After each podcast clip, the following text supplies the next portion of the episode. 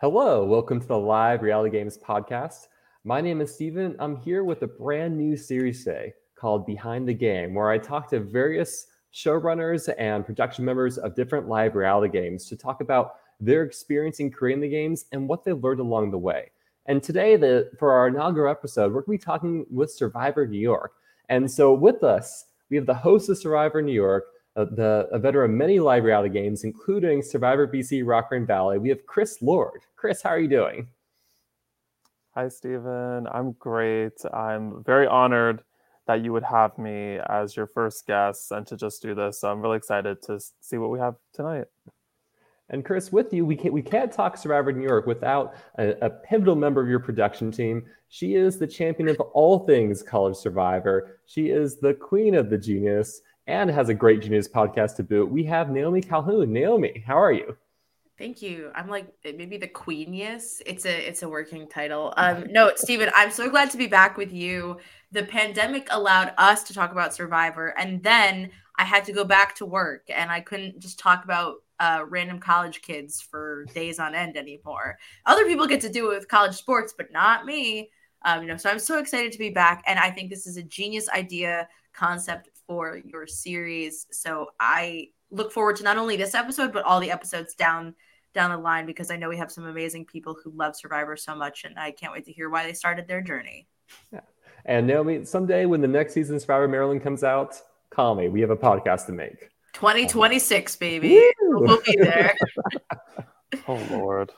And so I feel like to start with the journey of Survivor New York, it probably is rooted in Chris, your experience as a player in live reality games. I know prior to the creation of Survivor New York, you were a contestant in games such as Pirate Booty Camp as well as the Survival Challenge. Is there, are there any other games you participated in before going to become a creator yourself? Uh, yes. So the sort of journey for Survivor New York for me was going online, looking on YouTube, um, and looking up like different references of Survivor I'd seen a like a few different schools kind of do survivor games like in their drama clubs but then one showed up. Yeah drama club survivor sounds I, vicious. It was hilarious. Some of it was fake you know some of it was real but i saw one that was in arizona. I don't know if many people even know about it. They're still on youtube. It's fwp survivor. Um, and i messaged them and i was like hey i would really love to come out and play one of these games. And I flew out to Arizona twice in 2014. And one of those times I played was with John Fataha from Survival Challenge. And that's he how played. we met. He played, he was like the second person, third person voted out. Uh, Daniel Beal and um, one other player from season one of Survival Challenge were there playing. Um, but because I had a strong alliance with John, that is the only reason I think I got into Survival Challenge for season three. Um, and at Survival Challenge is where I met Rebecca Chatfield because she was working production for that season. So it's it was very cool, interesting snowball effect of me just you know going on YouTube searching Survivor games to like get to that point where I'm like playing a Survivor game, meeting Rebecca, and that led to me playing like Pirate Booty Camp and like seeing these games um, being a part of these games and thinking, you know what, I could do it. I could do something like this on a similar scale. It doesn't have to be like Survival Challenge. No one will ever uh, recreate whatever Survival Challenge has done. It's just unless it's the real show. Um, but I can I can put something together like this and have fun and not like think of it as like so serious as as they had you know made it. But then it did become serious after some time because it just kept happening over and over. Um, yeah, that's kind of like the birth, the real birth of Survivor New York. I think was just uh, kind of putting myself out there and realizing that this is something that I could do and something that I want to do. And so you come to the conclusion like I want to start a, a, a, my own live reality game. Where did you even begin? So the beginning process really kind of started with the casting aspect. I knew that I needed to find a solid cast. I don't know what it was, but in the beginning, my mindset was like, if I can't find 16 people, I'm not doing this. The real show would never ha- not have 16 people. So I had to like call up friends, family. So a little like not big facts or secret of Survivor New York because there was a Survivor New York Zero. It was sort of like a you know testing season. It was something that I really did want to become season one, but unfortunately a lot of the footage was lost. Um, so it was like majority of my friends, uh, Stan and Gary, both former Survivor New York players, were there, um, and it was sort of like my testing ground of like how I you know m- get all the mechanics to work, the challenges, the crew. Um, and it really was about setting up like a crew that was willing to help me uh, and to create this um, whole idea and to fulfill this fantasy that I had of like being the survivor host and doing these challenges that I wanted to see other people do and you know playing the format that I like had wanted these people to play. Like in the first season, it was like very old school Survivor, where well, the, by first season I mean season zero was you know two tribes, no swaps, merge at ten, um, one idol per camp, very like clean, easy. But then as you know time goes on, you want to see more twists and turns and this and that. I don't know if I'm getting like, too ahead of myself. cre- but- scope creep that happens as you go. Yes, yes, very that. But I think you know the biggest starting point is the casting and the team. You know, finding the right people to kind of put in there, um, uh, and also to show the audience. For season one, it was like you got to pick like a group of people that are going to be interesting to watch, but also willing and able to play. So it was like a, a hard balance because casting was kind of all put onto my shoulders. I'm super lucky now because there's so many people like willing and wanting to help out with these later seasons, but it was a lot of begging and asking of people to come out and play for the first few of them. So I want to dig a little bit more into, you know, it's one thing getting the people to come play, but like it's hard to run a game by yourself. Like who were you getting to come help you that season? How did you find people to come help you that season? Um, so the truth was I had like my roommate, my dad, my sister, and I think I had Stan. You know, Stan and I, we go way back. We played online re- reality games since we were about 12 years old. Um, I had just met him for the first time in 2015 in the season zero game.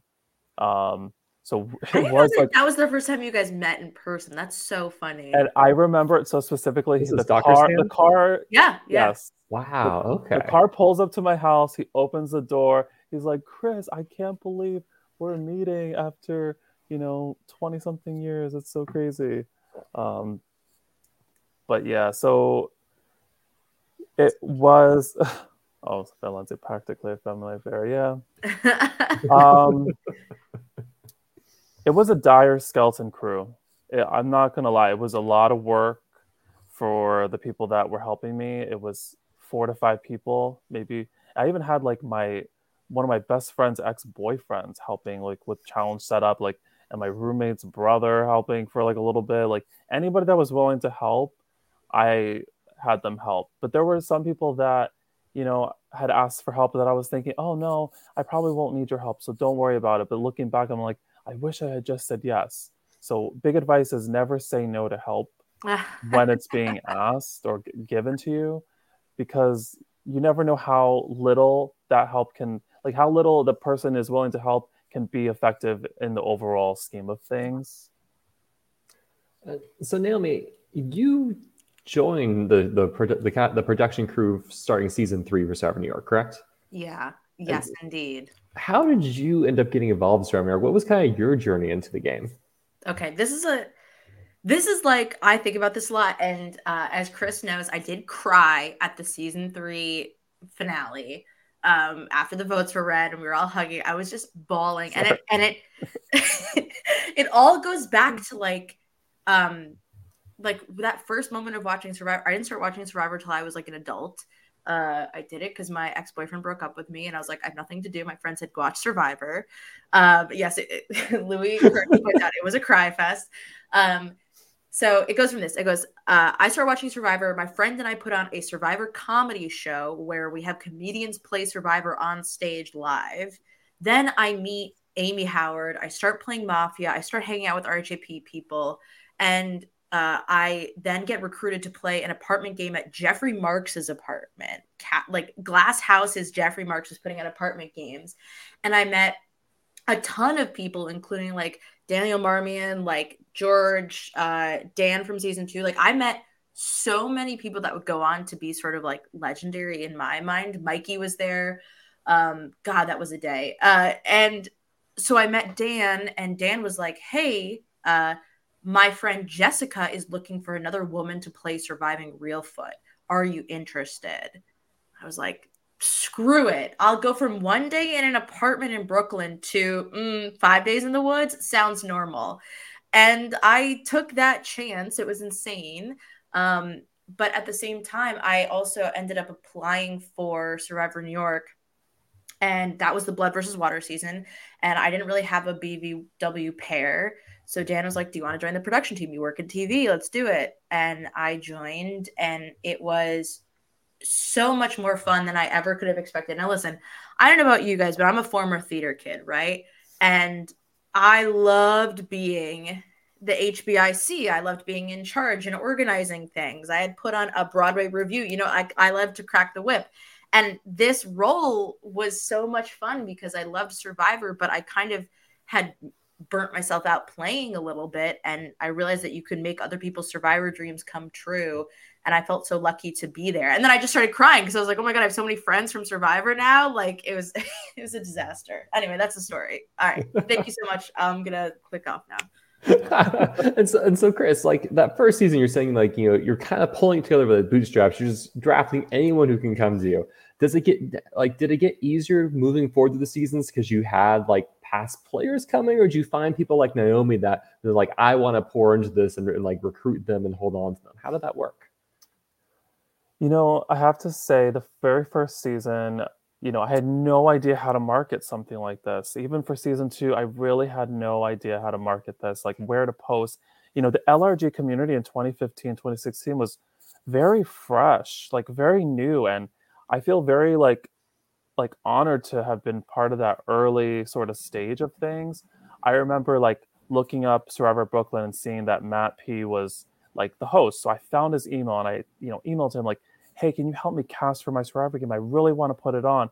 And ironically, he was in my like New York, you know, from California because he had just moved there for his job for like the week uh, that the game was going to happen for a wedding. So he was like, yeah, I'm going to come and I'm going to bring Alex and Mikey and my friend Danielle, this and that. So he brought in all these people that wanted to play. And then I had like my sister's friends play, a few people from Reelfoot ended up playing, and then some survival challenge people. So it was really like hodgepodge group kind of being mixed together for that first season.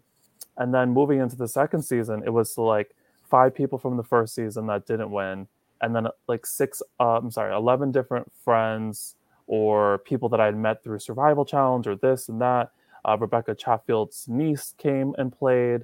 Um, and I felt like after that, it started to get a lot easier because Dan uh, from season two wanted to get involved with casting. And I think watching him uh, do the casting process and do it so well and so flawlessly, it showed me like what I needed to do uh, moving forward, like how like you know making the Google document or you know the questions to ask people and the interviewing online. I never thought that that was like a real thing, and like I don't know if people know this, but Survival Challenge for season three, I just filled out an application, no video, one picture of myself, and I was accepted. Now it's like this whole big long process. Same with yeah. the Reelfoot. It's like the old school LRGs. It's kind of like a couple questions, answer, give me a picture of you, and like you're in the cast. Um, but nowadays, it's like you're really almost going through the ringer like the real show. Um, but seeing Dan's process of like getting all the applicants and all the different places that he found people from. The applicant pool for season three was over 125 people. Yeah. Um, the Holy strategy of like, like, trying to yeah challenge levels of applicants at that point. Yes, and his idea was let's try and cast it as uh, a normal season, but maybe it's a blood versus water thing, which brought in like all these pairs, which were more people to potentially have. And season three was a magical season because it was like 19 people who have never done anything, any type of real LRG before. And then you have Pete from, you know, Reelfoot in there too. I was wondering about that. um, so it was really cool and it was really fun. Um, but seeing Dan go through that process, um, I think helped the mindset of it. And Naomi was is also really great with all the documents and the forums and the questions and interviewing. So it, it it's it's so cool to like have like things elevate as time goes on. And Naomi joining the team was so amazing and important at the time that it happened. And I'm so glad that Dan had asked her. I you know, at the time I was like, who the fuck are all these people that Dan are bringing to my house? It was like so many strangers I never only, met. It was not only me, right? I was one. There was Andrea, who ends up playing season four. Um, there was Trisha and Jessica from Thriving Maine. I don't remember if you had met Jessica before, Chris, but we had this group of people where it was like, why the fuck did any of us agree to do this? But you uh, you know, I went to summer camp for a long time and it feels exactly like summer camp where all of a sudden you are meeting everybody and you're like, wow, amazing. Oh, oh my God, you live in New York too? That's great. Let's be friends forever.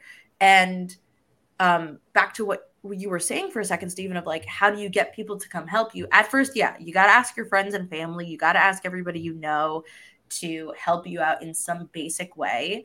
But there's also, I think, the the pool of future players. Like I was technically kind of brought on, I think, as a like, hey, you'll play in the future. And I never wanted to end up doing that. But Andrea played the next season. We've had people in season four who ended up playing the next season. Like it, it's a constant sort of for anybody who thinks like, oh, do I really want to do production? I think production is a super fun way to get involved in a game that later on you can participate in. And it makes it like 10 times more valuable because your friends are watching you play. I mean, Chris, what I'm hearing is Naomi may have redemption in a future season of Survivor New York. Is, is this what it's all leading to? You know oh what's God, so no. funny? I always thought about like, I wonder if Naomi will ever ask me, like, you know, this season I really want to play, Chris. And the answer would always be yes. Like if she came to me and was like, I want to play, or like she asked me, could my mom play or my brother play? I'd be like, hundred percent. Like whatever Naomi wanted, I would give it. You know, I know. I all her hard work. I pitched a season of Naomi's friends versus family versus coworkers because at this point I've talked to like at least three of each group, you know, and being like, "Hey, do you want to come?" Yeah, but my family's not a survivor family, you know, uh, and it's just hard to explain this passion. But I think Chris, what makes this so fun is like what you described of how you got into it. Right, you met all these people through all these other games, and then they sort of sparked that within you. And i feel like we get to do that for a new group of people is they get to feel the spark of like oh what, if i want to make a survivor thing i can make a survivor thing. Let me let me go do that. So great point. rounding all of the casting like what do you think has been your biggest learning moments or takeaways just through the casting process over these years? The learning moments from the casting process? Yeah. Um, you know, I think one of the biggest learning moments is like knowing if someone's going to be right for a season and knowing that they could also be right for a future season. Um, there was someone on like season six, for example, that had applied four times, you know, and it just wasn't the right time the first three times, but it was right for that fourth time. You know, there's certain things you have to, you know, sacrifice here. Sometimes it's like friendships with people. For example, like Laura Holzwasser, you know, applied over and over and over, and we kept denying her. And I, I almost felt like, is she mad at me? Like that's my friends, you know, like, you know, and I'm denying her the ability to play my game, which I have con- full control of letting her play, but I'm denying her. And then she comes in for season five, and she's the first person voted out. Um, so I think it's like figuring out like the balances of you know the right people to play and also looking at the cast as a whole and like making sure that there is diversity in it um, and gender balance and that was like a huge issue for the first two seasons of Survivor New York. And I think it got better season three onward. Season three onward, the gender balance has always been equal. Um, diversity can always improve. Um, and I think that that's a huge thing that people need to look at in the casting for their future seasons is trying to put their best foot forward in those two things. With the footprint that Survivor New York has, you know, how much do you try to like say, let's make sure we get people from New York to come and play and really represent the region and like, you know, build the community here versus you likely have applicants from all over the US at this point, right? And so is that a balance that you're you're figuring out or you're saying no, we do want to prioritize people who are in state? How does that work? We got an application from France this year. I just want to say, um, wow, he, he, was busy, and also an application from England too. Um, I think that there are some games where I know they sort of have like a regional boundary, maybe oh, oh X number of people from the location we're in, and then outside of that we'll cast. To me, I think that uh, a it's great when people are local because it makes it easier. Honestly, sometimes I just this isn't actually true, but sometimes when I look at the list of how many people have cars, I'm like, oh, amazing. I don't have to worry about picking them up from the train. But realistically, I think we are looking for people um, from anywhere. It it really doesn't matter to us because, but the the thing that does matter is we want to make sure that people have a good time. So, in, in my opinion, I think that it's risky to cast somebody from, let's say, like uh, I'll, I'll, just use myself, not that like this is any particular example, but like I came from New York to Tennessee to play my second ever live reality game. And like that's a little crazy. Um, but I would never bring somebody from really far away to come to New York to play a three day game and it's their first thing ever. I would maybe want them to play something else or sort of get that have them get their beak wet a little bit because you're really asking somebody to come in and spend a lot of money to participate and you want to make sure that their experience can be a positive one.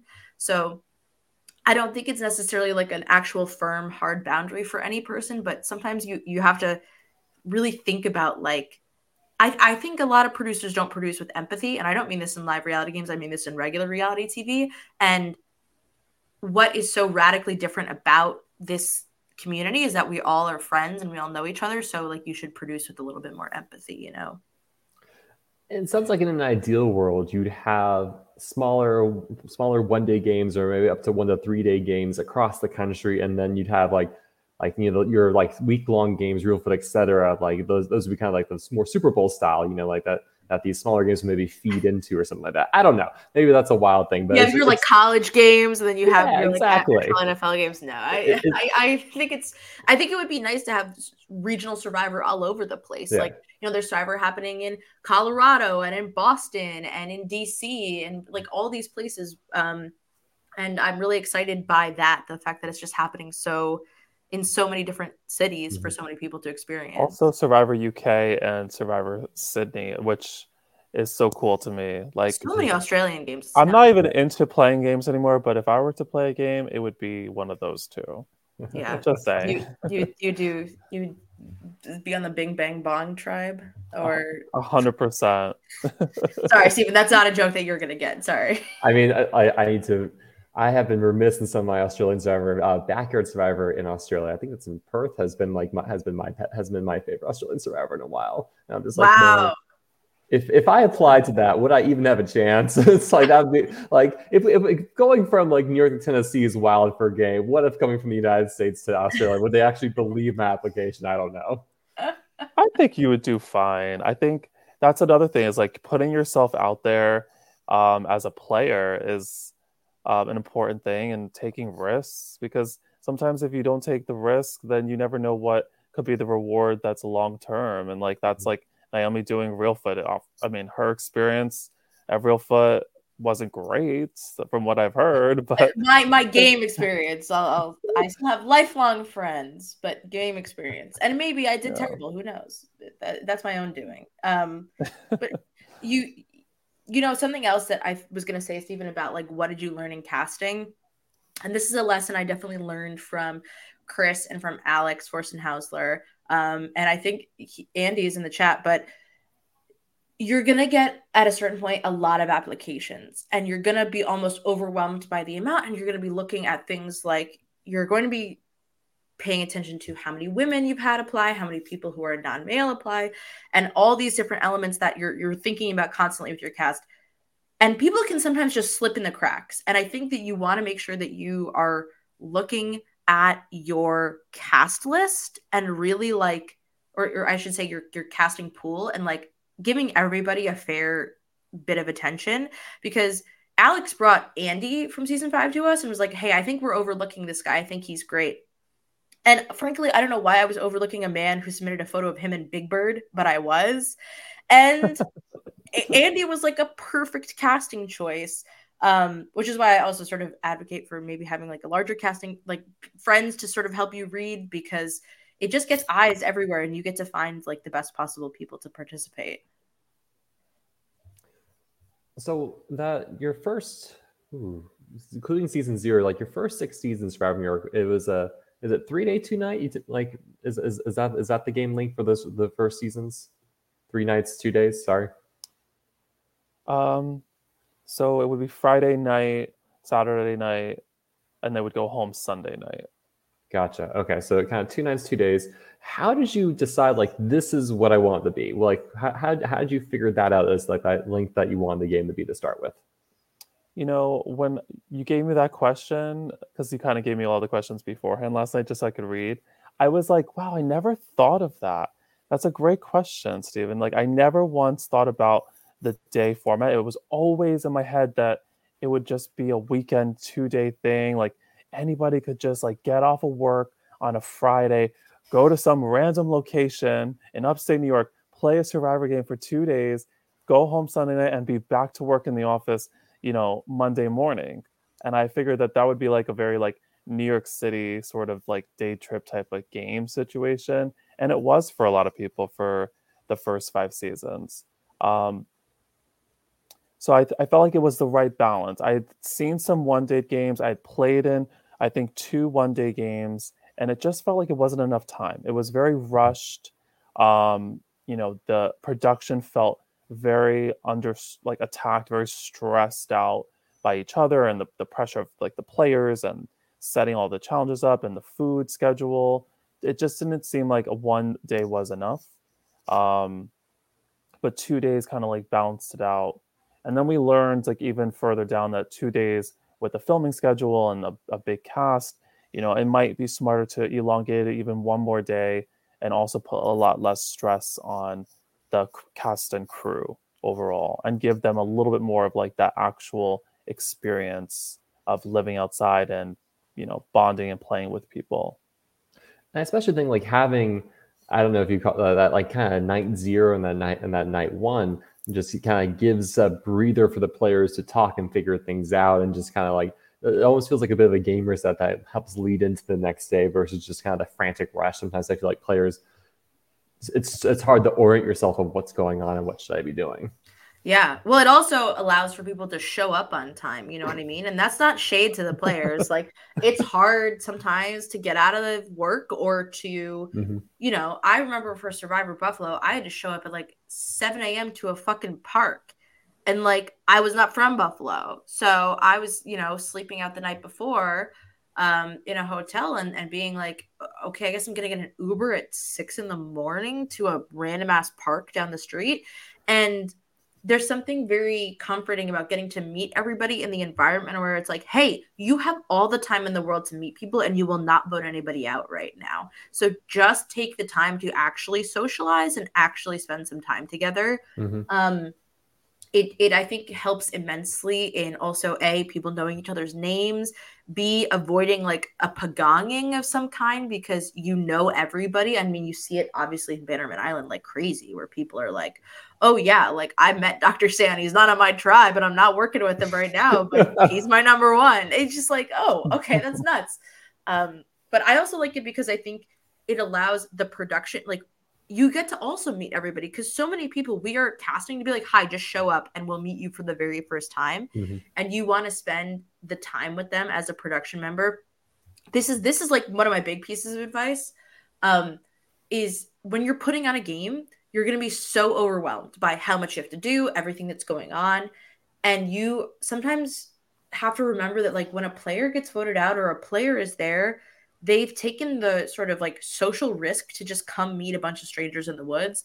And I think that you have to be very conscious of their feelings. You know, if they get voted out, be like kind to them and and make them feel like, hey, it's not the end of the world that you got voted out. Um, and that can be very hard when you're busy and stressed out, which is why it's always good to have more people, but also to keep yourself very grounded. Like the game goes by really fast, but people can kind of get like lost in the shuffle of how um, just fast and aggressive Survivor is sometimes. I've heard I've heard some games that you have like an actual person in charge of you know the post game experience with players, like ensuring like, hey, you have someone to talk to, someone to kind of work things out. Let's get you food. Let's make sure you know where you're going, and like kind of helping with, with with that with that situation as it unfolds.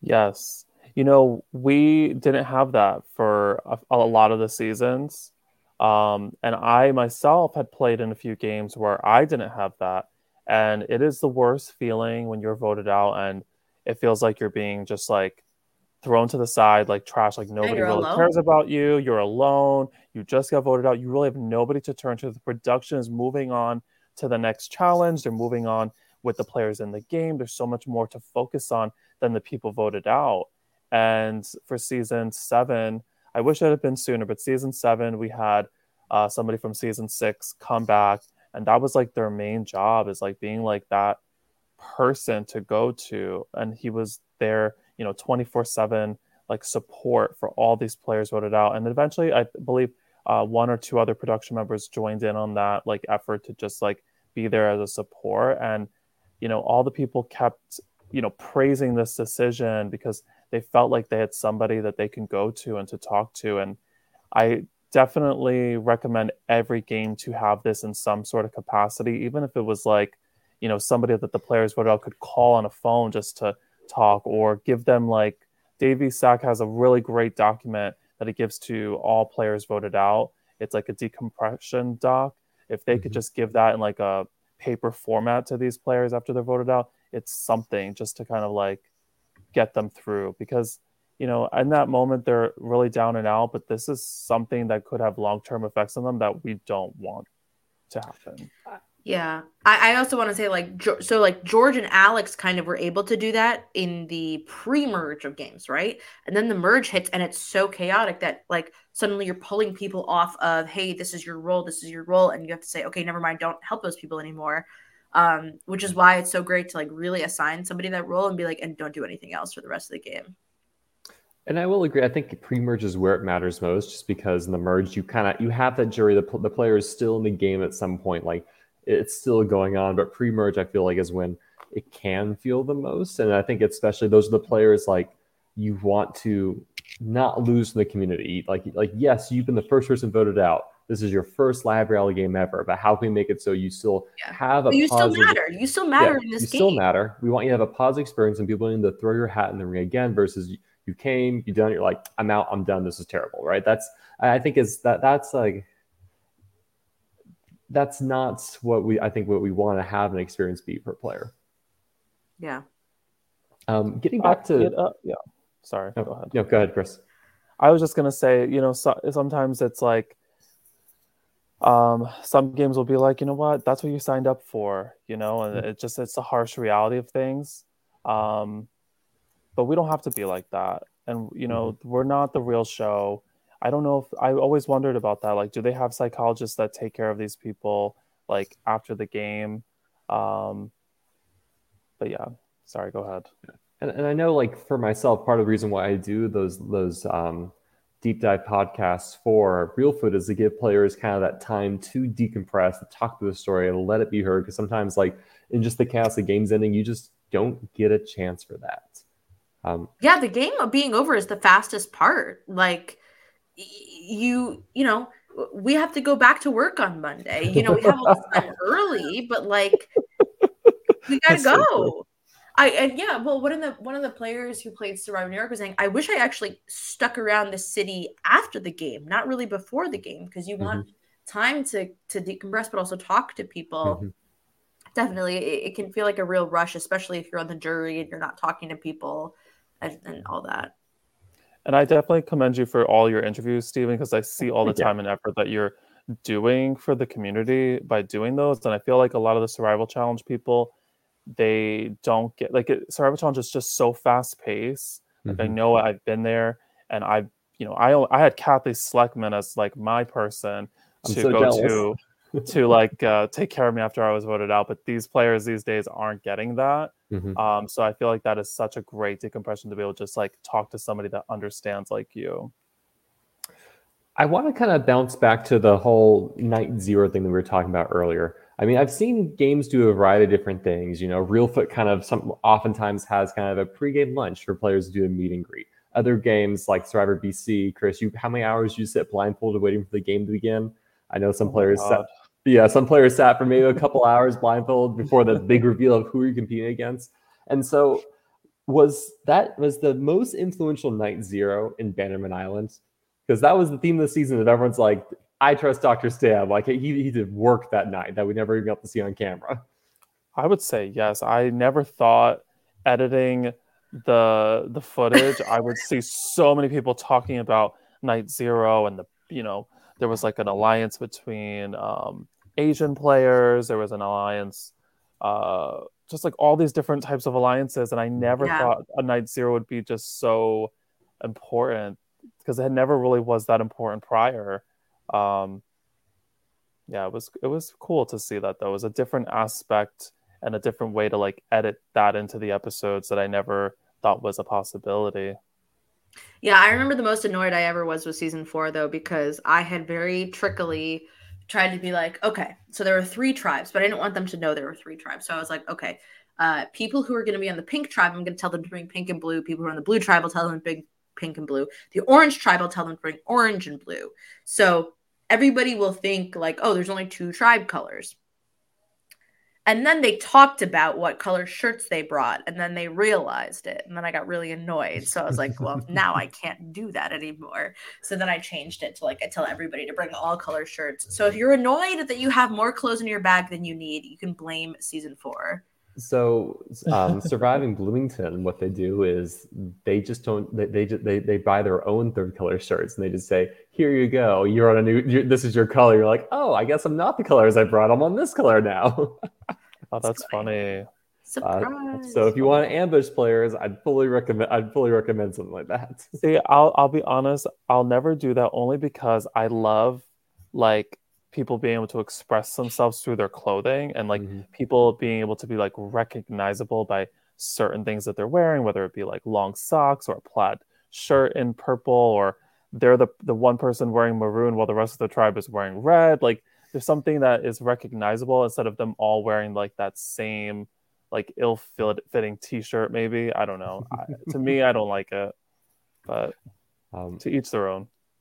and so kind of wrapping up as we've been beating around kind of season one. You know, what do you feel like looking back at that first at season zero? What you felt like these were the successes, and what were they like? You know, like the areas you're like, yes, I need to work, I need to do better next time.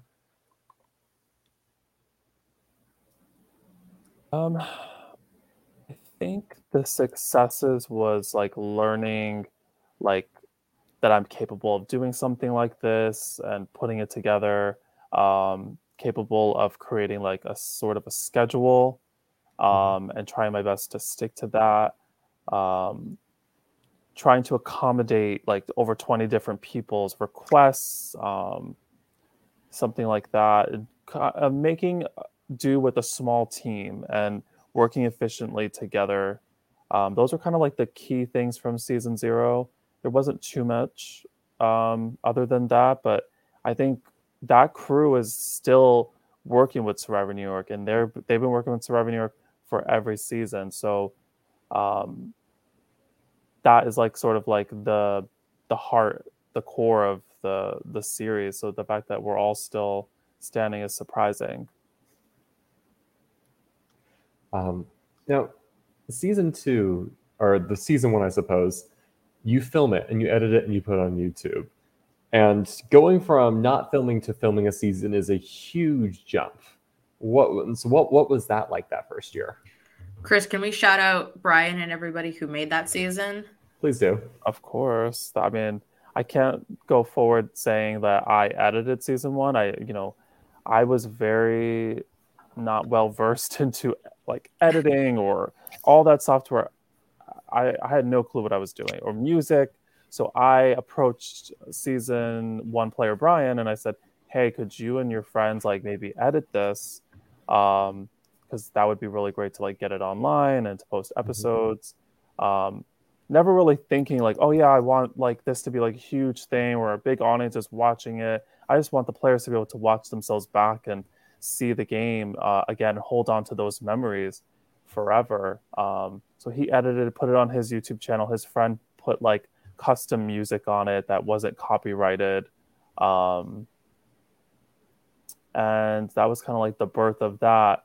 However, you know, season one filming was very rough because it was my little sister who never watched the show just filming random things. I mean, the most random things she would film. it was Stan who was totally obsessed with the show, you know, filming everything uh, that he could. He really put in a lot of overtime. It was me filming when I could, and it was like my dad, like just sitting in a chair at tribal council, just like filming all the tribal councils, or film like sitting in a chair at the challenges and filming all the uh, challenges. And season one, I mean, it's a hot mess, but you know, I, I wear it as a badge of honor because it's like I I got through it and the product now you see the growth, you see the evolution mm-hmm. of it, and I'm very proud of where it, it, it is now. Because well, I remember. I, oh, go ahead, Naomi. Oh, I was just gonna say, I think you have to remember that like everybody starts somewhere, and like these mm-hmm. games are tough to film, and you have to in my opinion, you have to do it a couple times to understand how it works and how you work and your what your team can do with you, and then after that, it like goes really smoothly. And so, what do you think? Have, what do you think you? What have you learned to do to make filming easier, be more successful in seasons? What like what are the key ingredients that you've learned that you need to add? Naomi, you're besides have Naomi, oh. or maybe it's maybe it's have Naomi. I mean, no, that was no. that was for me. It was that was a key because she works in film and production. Like that was so helpful. So you yeah. You so a go to college for film and TV, and then b watch Survivor. No, I, in my opinion, what you need is a crew that understands what's going to happen um, and it's going to be tough because it, it is a very strenuous task sometimes um, but my advice is always like a think about the player's safety first and foremost um, b think about having fun second and then c think about making sure that you are having a fun time while giving other people a fun time. Um, the biggest mistake i think we made was for in my opinion season six got very serious because we were like okay we're gonna film this. We're gonna make sure that people don't talk to each other because we want to make sure we're filming everything and that we're capturing everything that happens in this game so we can explain it. And nobody gives a shit you know like it's it's youtube survivor and i think we were too serious i think we were too intense about mm-hmm. it and personally i think that comes from just like the sanctity of the game and, and obviously something we all care about and so I think we took that step back from season six into season seven with the live streaming. And our players, I think, had way more fun. They were talking before tribal council and strategizing. And I feel like they felt that they actually got the opportunity to really play while being in a close vicinity to each other because we'd take like an extra 10 minutes to get set up for tribal and be like, okay, talk. I don't care. Go ahead. Um, and they'd just be like, they they would go for it. Um, and that's why I think you have to remember to have fun and you can't take it so seriously. Mm-hmm. Um, and that also goes for the players. Like, you know, sometimes you're not gonna hit the target. Like, don't be freaking obsessed about it. Sometimes you're not gonna have a good challenge. Maybe don't throw a hissy fit. It's all for fun. I mean, after all, these are live reality games, and games, games. to have play and fun as part of it. And, I, and again, I think I know myself coming these games like I want to win so badly. I want to prove myself so badly, and that's what we're and we all want to win, right? Because we're all competitive enough to go put ourselves out there and do this. But if you're not having fun, then what's the point? That's true. And so, what? So you've done seven seasons. Is you feel like there's challenges that continue to pop up, or like there are things like this is always the hardest part for me when it comes to a season every year?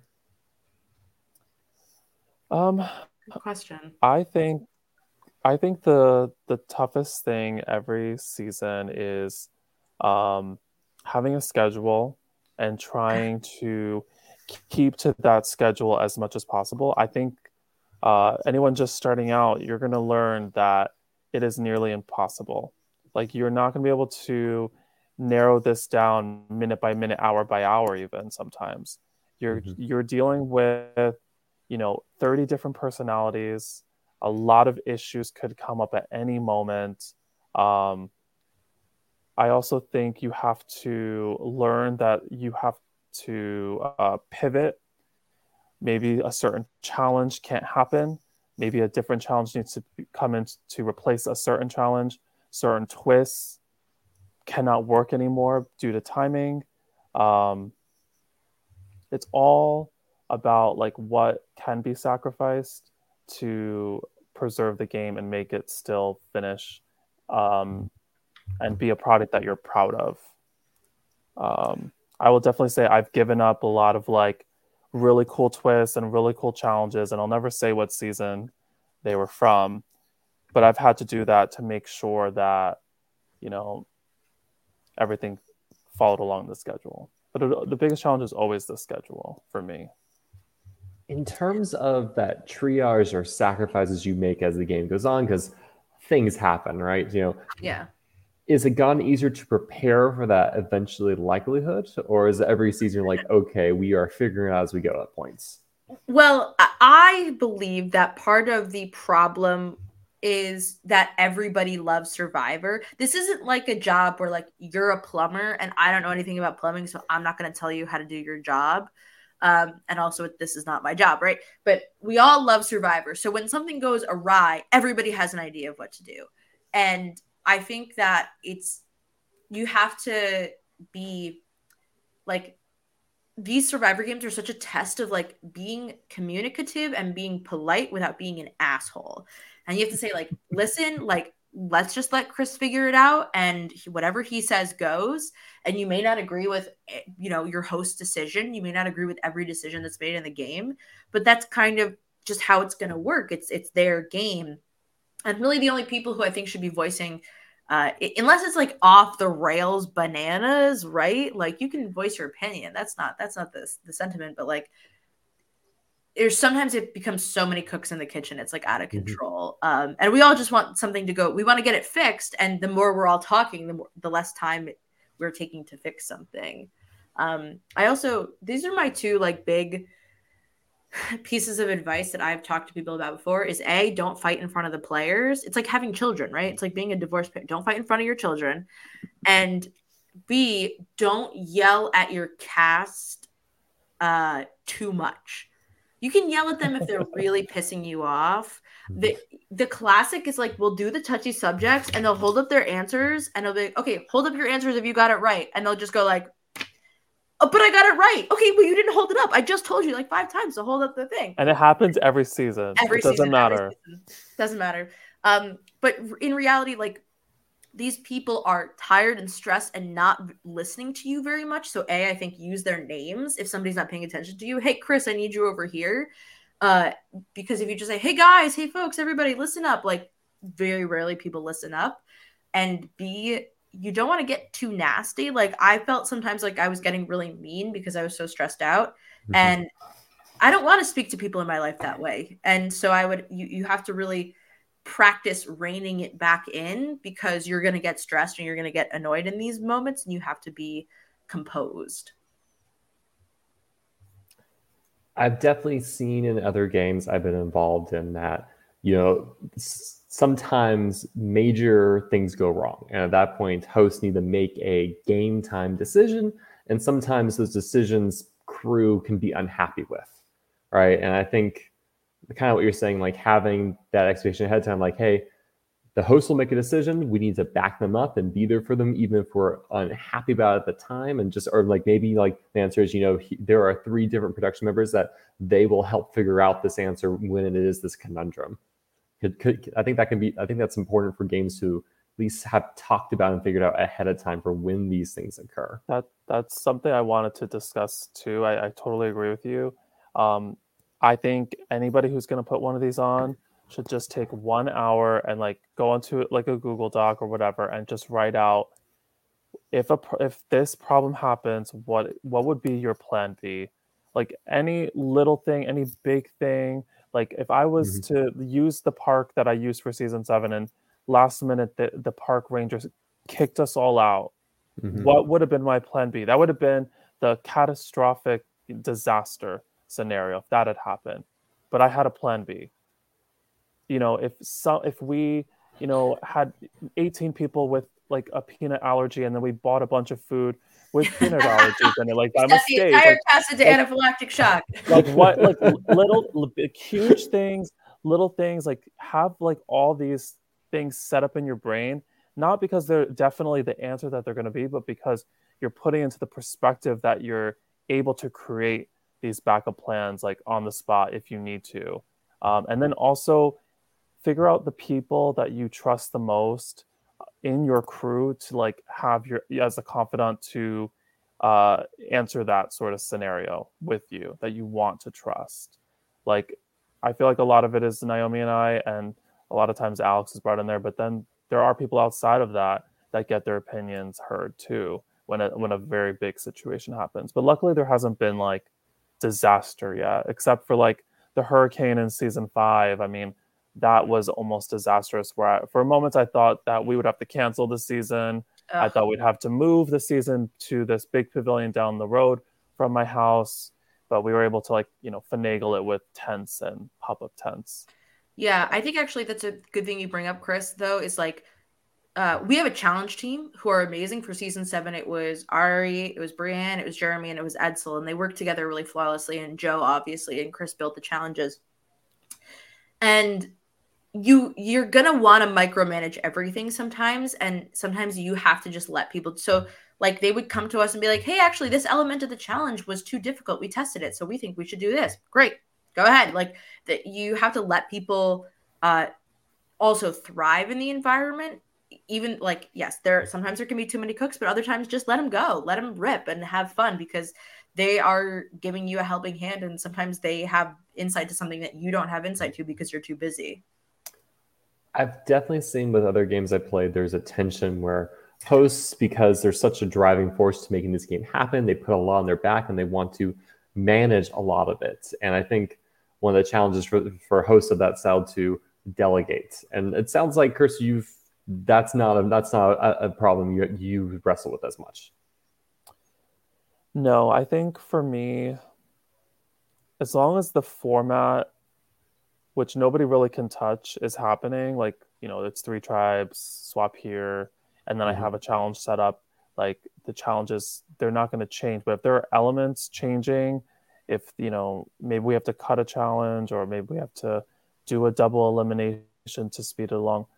I'm okay with like making group decisions because these are people that I'm entrusting to be here, to be a part of my crew. I value their opinions and I always look at Survivor New York as like a community game where you know almost anybody can really be invited to be on crew, and you know everyone is welcome to apply to it. Um, I don't know how other games are formatted, but I feel like that's how I've always like operated. I want to kind of look up at look on like three different things that you've kind of changed or done these recent seasons. And the first is the move to a two day game to a three day game. Um, talk to me about you know some of the unexpected things you maybe have to, you learned in the process of doing that. What do you think we've learned, Chris? I'm like, what the hell have I learned? Um, I think what I've learned is I mean, it, I've learned. You know, oh, just player hospitality. It's so important to take care of the people that come play your game. So when you have an extra day, you know, where do you put people? Where are they sleeping? How are you sort of allowing them both like you know to not get cranky and hungry and all that stuff just hospitality is really important i think i've seen the crew um, have a lot less stress put upon them and even on myself um, giving us more time to really make the schedule happen of what we want to see happen. The twists the challenges um, also the player experience has always been an important factor for me.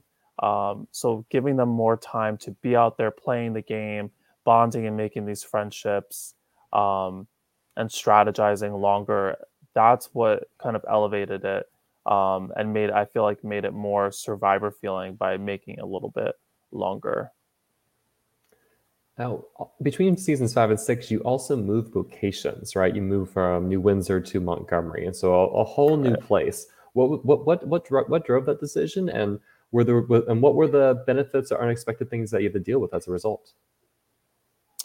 Um, so for Survivor New York, a, a lot of it was always about like where I can put on a game that is like safe and secure and you know where I'm able to do it and not get kicked out essentially.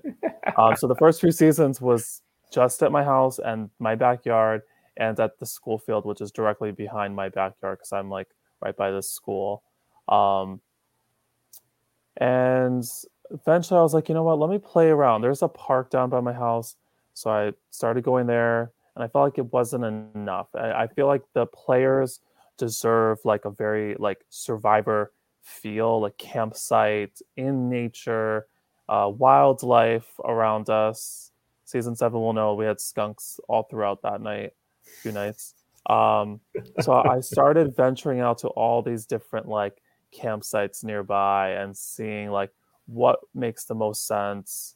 Um, I even had a friend offer up his like house and his backyard, which had a lot of space. Um, but ultimately, it was this park in Montgomery just because um, they had a lot of campsites, a lot of space. It was very quiet. Um, and it just fulfilled like that need that I had of, and the dream I had of just like making it more survivor feeling. It had uh, also like bathrooms and showers, um, you know, running water and also like electricity. Um, it made it easier for us to like charge the cameras, charge our phones. Yeah, and um, it had a um, playground, which meant that we could still hide idols in the playground. yeah, and that is a Survivor New York tradition. Amen. That is true. It did have like a great space for challenges too, which I was like, oh, this is great. We have a challenge field that you know we could you know go to to do these challenges. It's not just all campsites and only campsites. Um, yep but yeah, the challenges was actually season six. We didn't know where to put the campsites, and we put. I, I have to say, season six, we had one campsite that was like way out of the way. It was very private. It was the biggest campsite. It was the nicest campsite. But the players from that camp had to walk way up this hill. They were completely exhausted every single time they went to a challenge or to tribal council, and they constantly complained about it. And I didn't realize that till like way later in day like two. It was pretty brutal. Was. Yeah, so it's like learning about like Survivor, you know. yeah, definitely. I mean, I felt like a lot of th- a lot of uh, issues from the first five seasons were cured because of like moving to this new location. Now, one of the other changes that happened, you mentioned season seven, you live streamed it, right? And so you've at this point you've kind of figured out how do we film a season live streaming is a little bit of a different beast. What did you learn in the process of doing that this past season? Well, I learned that Jordan Kalish and Stan love a live stream and they love talking to our audience at home. Um, no, I just actually think like when it comes to live streaming, you think you're losing something. A, you need a microphone. Listen, uh, to the other people out there, I know you're definitely watching right now. You need to go to Amazon and get a Bluetooth microphone for the iPhone. They come in packs of two, so you can have two people with microphones. and it's so handy for tribal council. Um, you you think you're going to lose something because you're not filming in the epic quality that you're used to for Survivor. And I think it definitely gets difficult sometimes to follow along. Mm-hmm. But the I loved seeing um instant family reactions from people. You know, like I loved being able to see like a last name and be like, "Oh, I know whose mom that is." Um it was just so much more fun to watch people in real time get to enjoy this cast of people that we worked really hard to put together. Um, especially, it allowed us, the biggest thing is it allowed us to have 21 people on the cast, which we'd been consistently at 18 um, for the past three years because we just didn't have enough time to do even 20. 20 was a huge undertaking for season 3 mm-hmm. And so to do 21, it felt like we got to let more people play Survivor New York, which was so important to us. And uh, I had so much fun, and I, I, really I can't wait for everyone to see season six because it is also a lot of fun. But I I wish everybody was so as in love with the season six cast right now as they were with season seven, um, because they deserve it as well.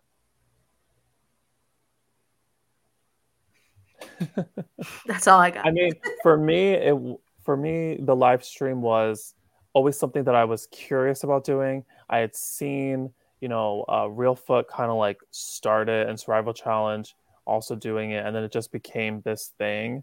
Um, and I figured I wanted a break of the editing. It just was a lot. Um, mm-hmm. Season six, you know, wasn't even ready.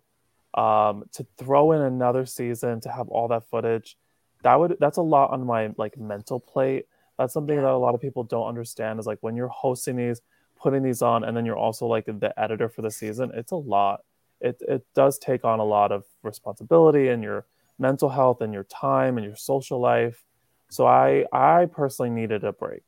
And i figured this is the perfect time. The live stream format is just where everyone is going right now. I don't see too many games filming as much as they used to. Um, there are still you know a, a lot of them a lot of one day games um, but it felt like the right time. And it surprisingly for me, it, it was the most fun season that I've ever been a part of with Survivor New York. I just felt like seeing the people join, the comments, uh, everything being in real time, and all of us getting to enjoy the journey together was just kind of like special. Yeah. Yeah.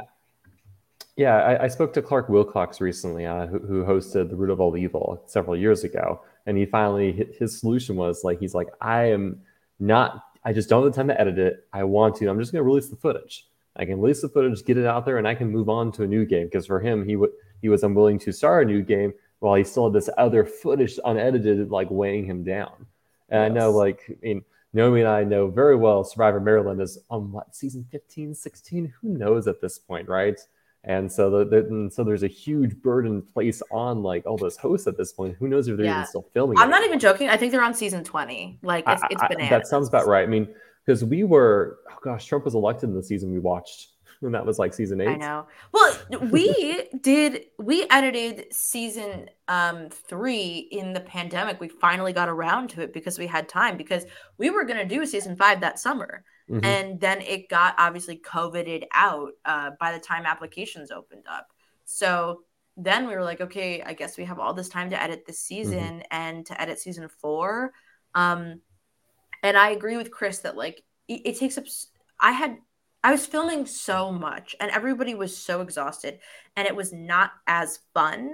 Mm-hmm. And I would 100% rather have fun than Strict Survivor. If I want to watch Strict Survivor, I'll watch CBS. This is like about giving people an opportunity to participate in something they have cared about for a long time. Mm-hmm. And I think we executed that for sure with season seven.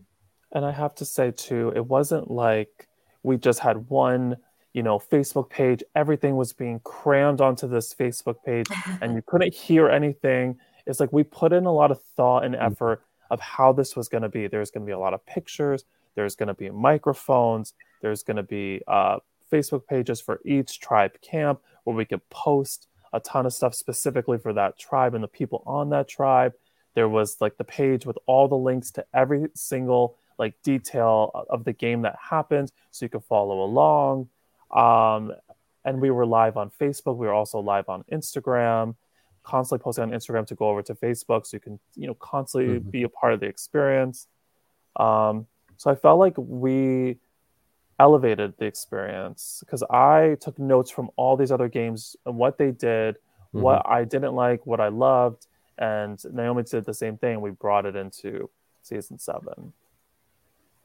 And I love the Google Doc Naomi made for the season. It's, it's, it's been very helpful as I make. Yeah, very up, very upkept by um by Brian from season one and two. Um, Thank you, Brian. that was so first of all i'm a spreadsheet girly and you know somebody dm'd the instagram recently right and was like how do you guys do your game? And i was like you make a spreadsheet and then you make another spreadsheet and then you make another spreadsheet. Challenges casting player information the game structure eliminations i have so many spreadsheets each year um, because you just need to keep everything organized in some sort of order. And it was really fun to get to go back and sort of make those clean up those spreadsheets a little bit and make it look really nice because it, it makes it so easy to follow the game but also not get spoiled. And uh, i just want to remind everyone that if you haven't watched survivor new york season 7 yet that you can go to do, do, do, tinyurl.com slash sny7 game and you can see the whole thing spoiler free or spoiled if you want to get spoiled. All right so so what's what's again it's tinyurl dot com slash SNY7 game. And that spreadsheet is uh, directly breaks down everything that happened in season seven. It is a beautiful spreadsheet. I would definitely recommend. Um, and I do love spreadsheets as an accountant. Um, I, it's a high praise coming from you. so, looking back over over these past seasons, you know, what advice do you have to give to other aspiring um, LRG game makers? You first, Chris. Well, mostly you. You have the advice. Okay. I mean, my big, biggest advice is going to be to find a solid team of people that are going to help you move this forward. That something that you're very passionate about, and those people need to be passionate about you or be passionate about the game and to always accept help when help is offered in the smallest of forms even. Um, for example like you know my friend andy and my friend andy came to the game seven for like a couple hours just to set up the tent and then drive a few players to the game site and then he couldn't come back for the rest of the weekend. Like something small like that actually played into a huge role to help us mm-hmm. uh, overall. Um, but finding that core group that's going to stick around, like family, friends, loved ones, big Survivor fans that are your friends. Those are the people that are going to help um, make a great game with you. Yeah. So, if you could go back in time and give yourself any advice or or, or knowledge of what you know now, would, would that be what you tell yourself, or would you or would you tell yourself something else? Oh, I would say make a Final Four tiebreak challenge. oh my god, that's hilarious. what would I tell myself? That's a great question. I think um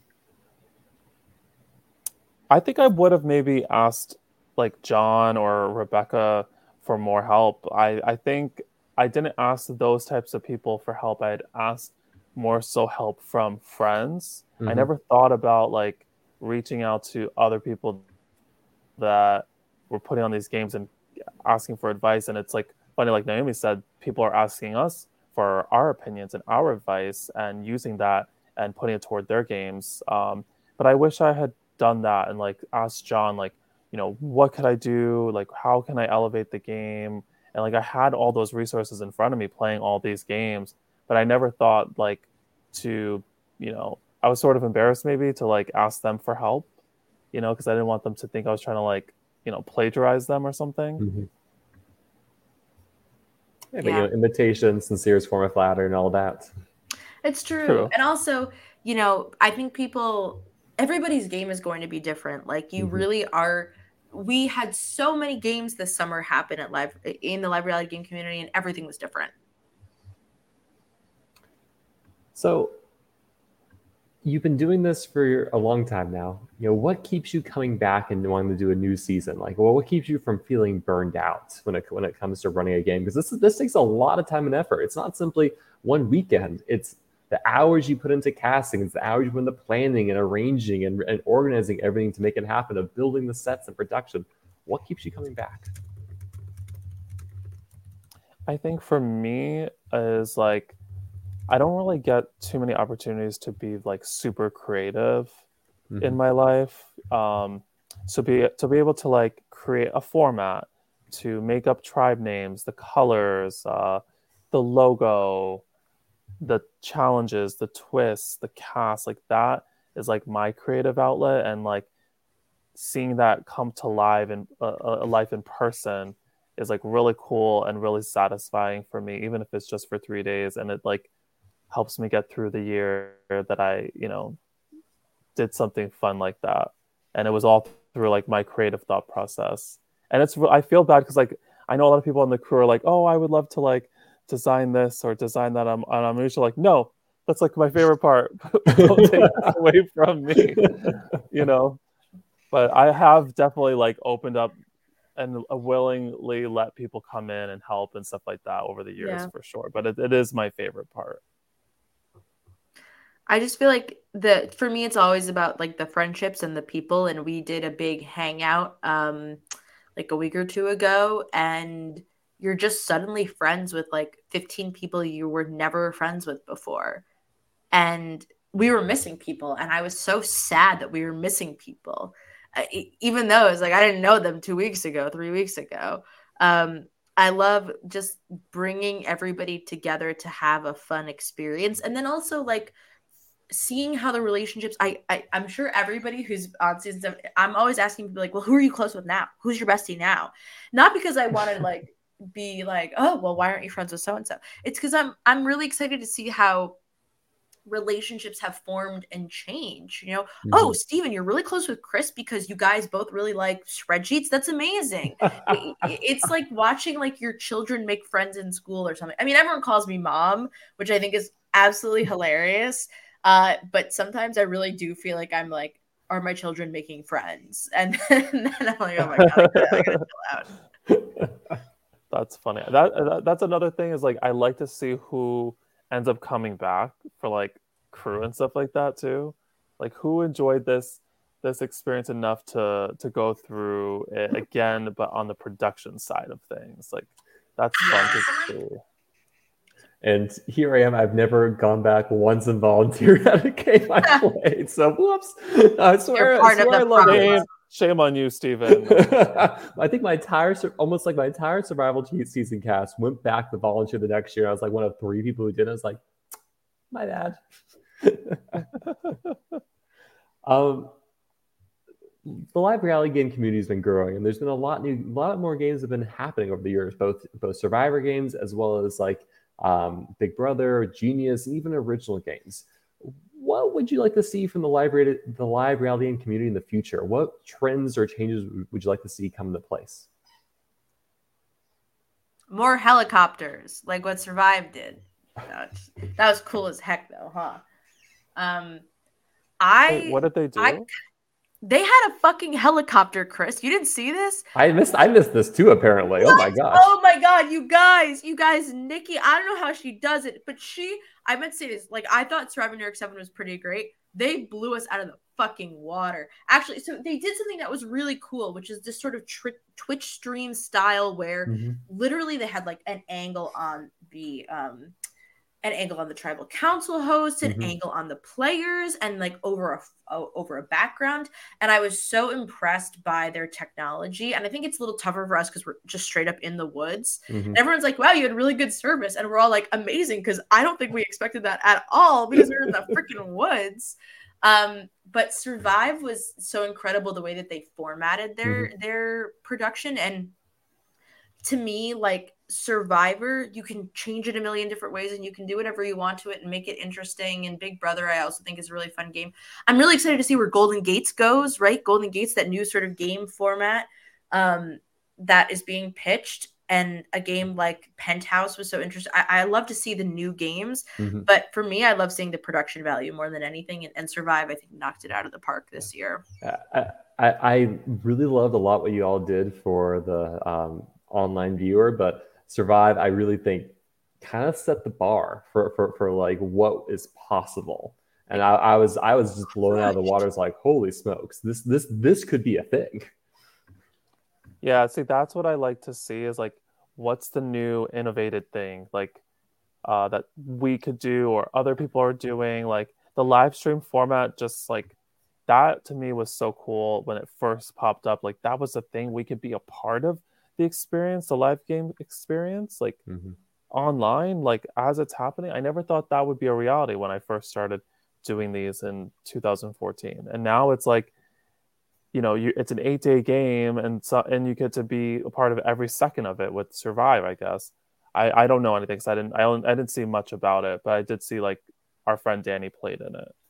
Yeah. Um, but that's so cool, and I'm I'm excited to see like where the future of these things go. And I also love that people from our community are getting to play the real show. Yeah, I'm curious. Uh, what has what what is one what is one other live reality game you have enjoyed watching or maybe have found some inspiration in? Oh, that's a good question. Um, I enjoy watching Survival Challenge every year, and I mean, I'll also say Reelfoot too. Um, and yeah. I love watching the challenges, um, the players, the formats. Those are like the two that I always watch for sure every year. Yeah, I'm always in the Reelfoot viewer chat. I mean, I think Reelfoot had a huge um, impact on us as the game. So A, I think the spreadsheet is fully based on what Adam Bradford used to do for mm-hmm. Reelfoot, um, and definitely taken from that because it's so helpful to know exactly what's going on in the game at any point in time. Um, and also Reelfoot uh, doing the viewer group chat and, and, the way that they would sort of create such incredible community around the people who were playing. I saw the way that they would do that, and I knew that I wanted it for the people that we had playing the game. Um, I also think that there is such a loving community in so many of these live reality games. Um, and I I just think that like for me, Alex Wagner of Live to Give has taught me so much about how to be a leader and how to get people to work with you. Um, and he really put on like an incredible season five was so much fun. The fans were his favorites. It, it's a great season of Survivor. I can't recommend enough. Um, but he really helped me get a lot of training for filming. Um, mm-hmm. and I and I just really enjoyed it so much. As we wrap up here, is there any other advice or things you want to mention that maybe we hadn't had a chance to get into? Make production buffs is my advice. oh wait, uh, no, my mind's my mind's outside. But make production buffs. Give your production people T-shirts. Introduce your production to your. Okay, this is my biggest pet peeve of all games. And then Chris, you can go off and end on a happier note or whatever. But when you're on production, you need to remember that the players don't talk to you, so they don't know who the hell you are. So when the game is over, you can't bum rush them and be like, "Oh my god, you should have won," or "Oh my god, you should have done this to to to win the game." You gotta relax and remember that you didn't speak to these people; you just sort of watched them. It's like listening to your favorite podcast, right? You didn't actually participate in the conversation. So I think all everybody who's on production needs to just remember, like, hey you didn't actually have these conversations with these people. So, A, let them interact, ha- have some fun together, meet people, introduce yourself, and B, don't don't swarm people when the game is over and sort of be like, well, why didn't you do X, Y, and Z? Because they just got out of the game. They don't really know. They didn't have time to decompress. Like, let your players decompress and then have lots of talks with them because they'll talk about it for the rest of their fucking life sometimes. So it's fine. That's very true. um, I think this is something extremely important to anybody that's um, starting their own game is about like um, knowing and deciding what you're going to charge for your players to play the game. Um, you know, for me, the first two seasons, the first three seasons actually of Survivor New York were free to play. You know, I was just doing this because this was like something that I was like a dream of mine. I was excited to do this. You know, but the first three years is like all the food all the the challenges um you know me driving my car back and forth with the gas uh there's all these aspects that were just coming straight out of my pocket and then finally you know i think season four was like maybe $50 or something small i can't even remember and then yeah, season three, we had to season three, we asked people to donate back to Chris. Chantel was so nice about doing that, and we were all like, "Oh yeah, that's right. He's not making any money. Yes, take our money." Yeah, they were very kind to do that to me, and I still have the card that they wrote for me and everything, which was very sweet.